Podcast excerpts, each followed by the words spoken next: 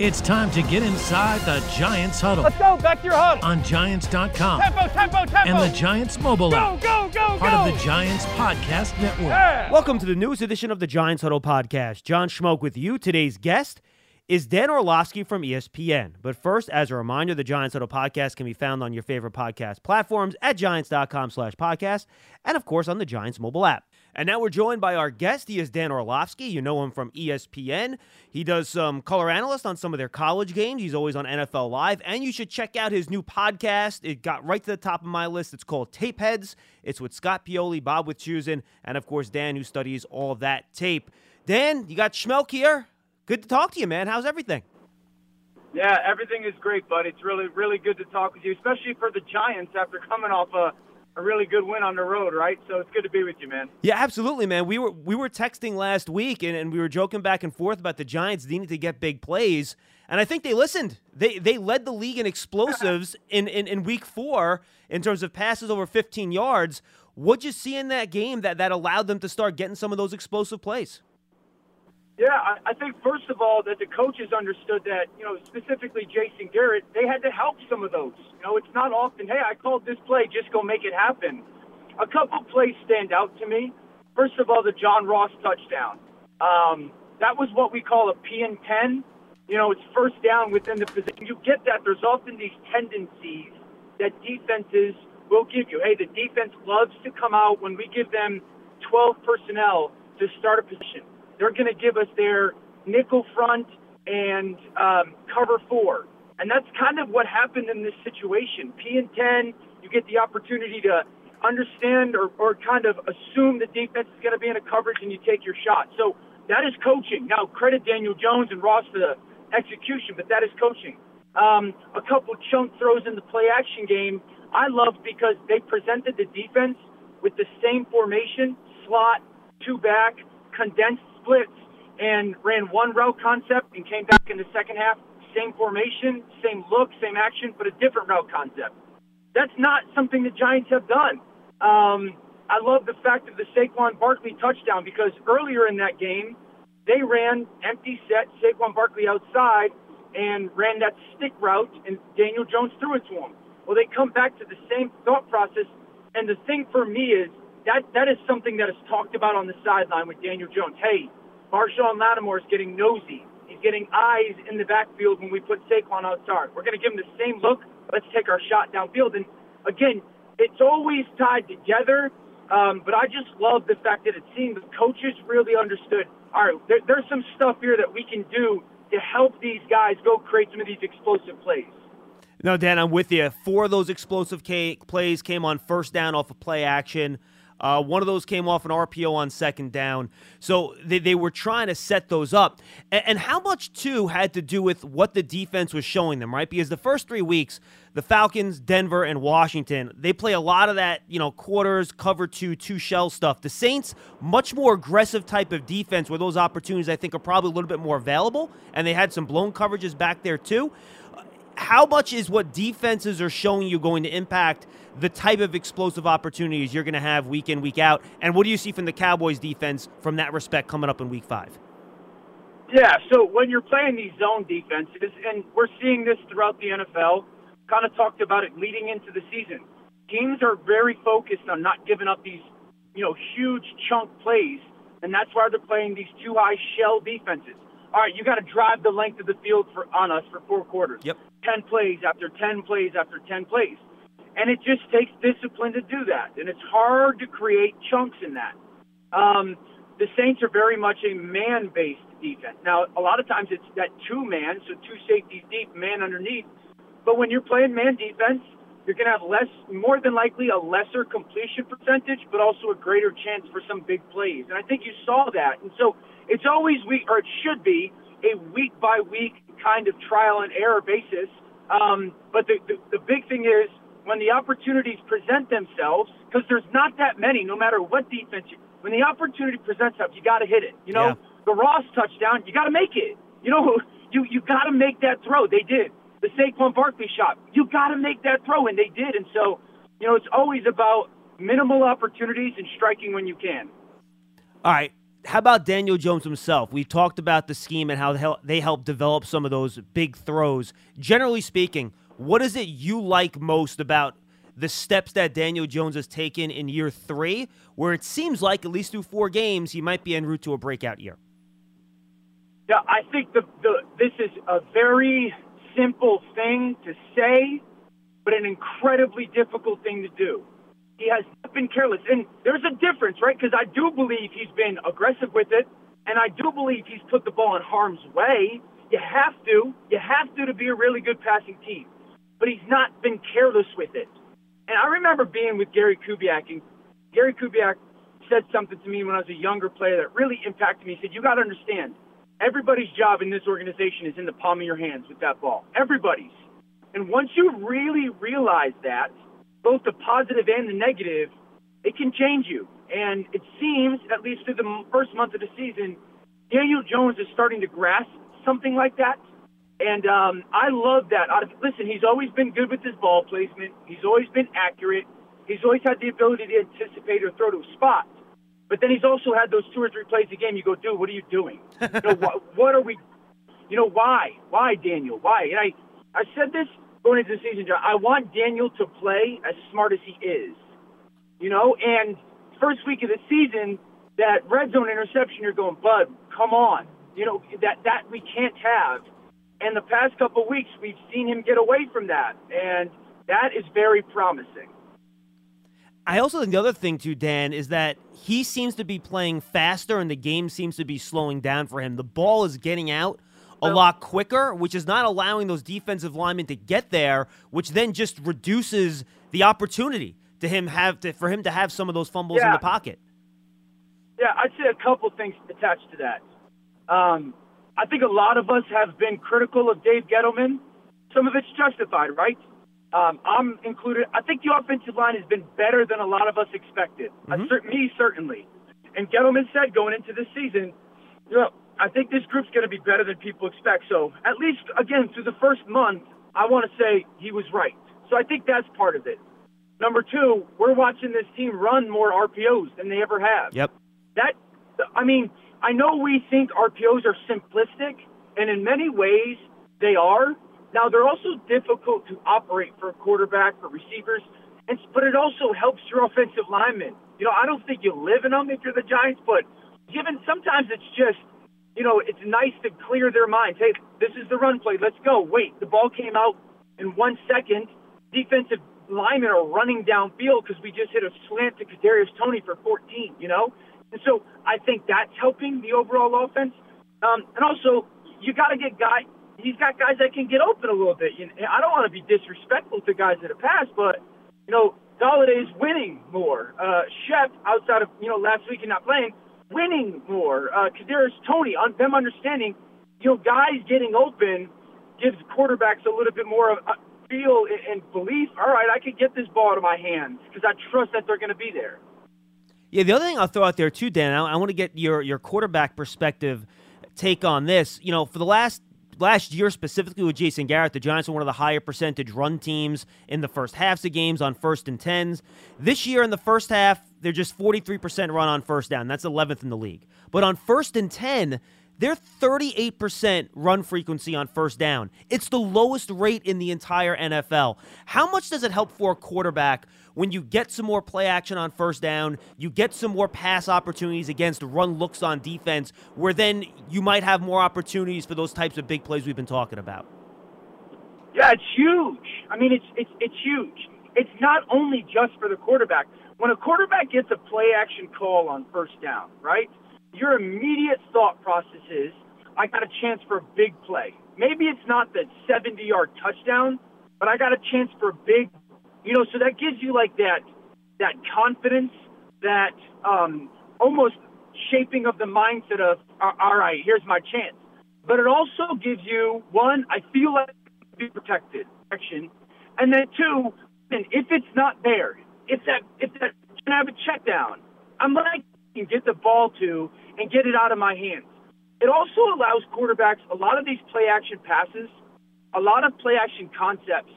Quarterbacks don't need to know the coverage pre snap. Right.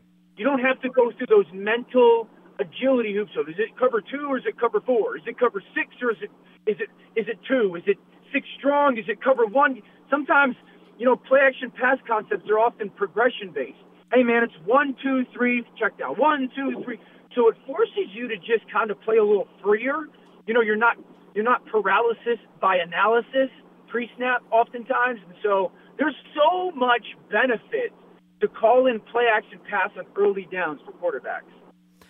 How close do you think Saquon Barkley in the run game is, Dan, to really becoming a factor here? Because while I think the offensive line, I agree, has been better than we thought in pass protection, I don't think the run game has necessarily been as good as a lot of us thought it could be because it actually wasn't bad last year with Wayne Gallman. It hasn't showed up yet this year. How close do you think Barkley and this run game are to, to really starting to get off here, which would give the offense another, di- another dynamic? Yeah, I mean, that's also so game plan specific of how you're going to get played and whatnot. Um, I don't think they have any real people movers. You know, mm. guys that can dent the defense, so to speak. Yeah. Um, and so the run game, I think for this offense, they're actually looking at the run game being a complementary aspect rather than vice versa. I don't believe this offense is going to be founded on the run game. I don't. I think this offense is going to be, you know, moving forward founded on the pass game and the run game being the secondary option. And again, I don't want to continue to go back to it too much, but the run pass option aspect of things factors in because some points, you know, defenses are gonna are gonna force the ball to get handed off and not allow those, you know, slants to come from behind or glances to come from behind. And so I think we'll see a little bit more of, you know, as the season goes, if they're going to continue to have success in the pass aspect of the RPO, force the handoff a little bit and then rally to the ball. Do you see the roles in the passing game starting to kind of smooth out a little bit where you see this is where Kadarius Toney fits, this is where Kenny Golladay yeah. fits. How do you see that coming yeah. together? Yeah, I think you understand that Kenny Golladay, and you knew this. He, he's a guy that you want to move him around, and you really want to give him in-breaking routes. You want to give him routes that he's able to go in the field or crossing the field because he can use his big body. And yeah. then you know, opportunities to maybe take some shots downfield towards the side. I don't think Kenny Golladay's this comeback runner or out route runner or, you know, corner runner. I just don't believe that. But allowing his big body to be kind of the rebounding aspect in basketball, you know, you're realizing he's good at that stuff. I think Kadarius Toney's a guy that you feel good giving him opportunities to separate from people, meaning, you know, his route tree I don't believe is going to be as down the field – so to speak, is Kenny Golladay's, but giving him your slants, your quick outs, your sticks, your shallow crosses. Um, again, also utilizing him in your run game with the jet sweeps, your perimeter screens. I, I think you're realizing that Shep can kind of do anything, so to speak. Um, he's the guy that wins at the top of the routes on a consistent basis. So, yeah, I think, and I honestly believe, you know, I would say the more, I think Saquon is getting to a place you know, I remember watching him run a route week one, week two, and I was like, gosh, Saquon, this is a bad route. And that's something he's actually better at, but he just wasn't maybe there yet. I think giving him the ability to run more more actual routes um, lined up as a wide receiver, I think is something this offense can kind of grow into as well. Hey, Giant fans, don't miss out on the return of New York Giants football. The 2021 season is underway, but there's still time to secure your season tickets and root on your Giants here at MetLife Stadium. Speak with the Giants ticket representative now and become a season ticket member by calling 888 NYG 1925. Or if you want single game tickets, folks, they're available too. Go to giants.com slash single game tickets. Or you can take in all the action in New York Giants football from your very own private suite. Suites are a great way to entertain your family and friends while rooting on your Giants at MetLife Stadium. Speak with the Giants suite representative now by calling 888 NYG 1925.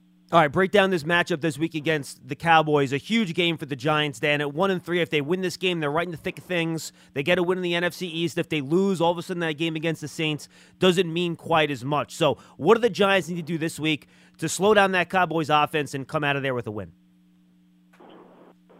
Yeah, I think defensive line wise, maybe even that front seven, they got to match the physicality uh, Dallas's offensive line is violent right now. It is a violent group. You got to match their physicality. They got to have a plan for when Dallas brings their sixth offensive lineman into the game. You know, and I'll be interested to see what Patrick Graham does because you can't just play with your base front seven in that aspect because they got six bigs on the field. You got to match their bigs. Um, and I and I know that you know, that's challenging because, okay, they're play action game, but you got to match the violence and the physicality at the line of scrimmage. I think you got to do a really good job of doing everything you can to keep the ball in front of you. You know, I really believe that them kind of having the philosophy of what the Patriots fit that Tom Brady's going to be a big deal. And the challenge is the Cowboys offense does such a great job of changing their tempos in the huddle and at the line of scrimmage. Sometimes that ball is going to get snapped with 15 seconds on the play clock. Sometimes it's 20. Sometimes it's 9. Sometimes it's 6. But the Patriots did such a good job of changing their look late in the play clock. And so Cowboys really want to get to the line of scrimmage. Okay, defense, what are you in? Ah, you're gonna you're in man coverage, right? We're gonna get into a man coverage concept, or you're in you're in two high shell defense. Well, here comes our run game. And the more you can try to confuse Dak, hey Dak, we are going to give you a two high look here. Get into your run game, dude. All right, now we know he's made the check into his run game. Let's get into an extra man down in the box, single high safety. So I think you really got to do a great job of your disguise, getting their offense into the, the scheme that you want them to get into, and then protecting against it. I think is is a fascinating part of this football game. Um, and then offense, offensively, you know, the, the, the Cowboys are doing a really good job in man coverage. I would double move the absolute doors off Trevon Diggs. I know he's a great player. I would double move him. I'm not going to let that young man, he's playing great football. He's not allowed to sit on my routes. He's just not allowed to, man. And um, I would double move him. I would try to put their linebackers in conflict pre snap motion. I know that's not what the Giants do, but I would get those cats in coverage as well uh, Micah Parsons has been great. Let's see how good you are when you want to cover 26. You know, like again, I, I want to stress these guys. I'm not letting Dallas's defense play kind of um, play to their pace. You know, to dictate to me. I'm I'm, I'm dictating it to them. Um, and then when you get man coverage, your ball placement's going to have to be great. Now that's a Daniel Jones strength, so you feel good about that. All right, two quick follow-ups. One on the defensive side of the ball for the, for for the Giants it seems based on what you're talking about with their pace and having to make those adjustments, not having Blake Martinez out there could be a real problem because it seems he seems like a guy that would be good at the type of things you're talking about and having a young guy like Tae Crowder out there. Now he can get help with the Logan Ryans of the world at safety, but it seems like that could be a little bit of an issue and they're gonna have to be careful with that. Yeah, and that's where I think you you lean on those two vet safeties and Pep and, and Logan Ryan. You, those guys, you know, and a big part of it is is listen, it doesn't necessarily matter who starts the call mm. as long as everybody's on the phone. You know what I'm saying? Yeah. And you got to trust that those guys can get you into the right stuff. And for a player like Tae Crowder, his job is just to be great with his relaying. You know, and, and maybe he is the type of guy that you feel comfortable for him owning that stuff. But as long as everybody gets on the same phone call, that's all that matters. And um, whoever starts it I don't think necessarily it's the biggest thing. It's just making sure all players are relaying. All right, and finally, where do you think they're going to play Micah Parsons this week? You know, to me, I don't. I watched that Carolina Panther game yesterday. Why they didn't have him lining up over the Panthers tackles a little bit more, I'm not quite sure. Given how good he was at rushing the passer in week two and three, do you think they're going to use him more off ball with them releasing Jaylon Smith? Is he going to go back to being a pass rusher this week? How do you think Dallas is going to try to utilize Micah Parsons? Yeah, I still think they'll probably play him inside. You know, the, especially because the way Randy Gregory played, just candidly. Yeah. You know, I mean, Randy Gregory had a, and if you're going to get that from Randy Gregory as a as a pass rusher at a defensive end spot, you're playing really good football. I also think their defensive tackles are playing better, so it's allowing Micah to roam. And then the the real reality is, you know, even on early downs, I've always said this: the teams that are playing good defense, man, they're taking their third down defensive calls and calling them on first down because that's what good offenses do. You know, when you put Micah Parsons up into the line of scrimmage as an inside linebacker, you got to ask yourself questions on offense. Hey, who's blocking this guy in our, our pass game?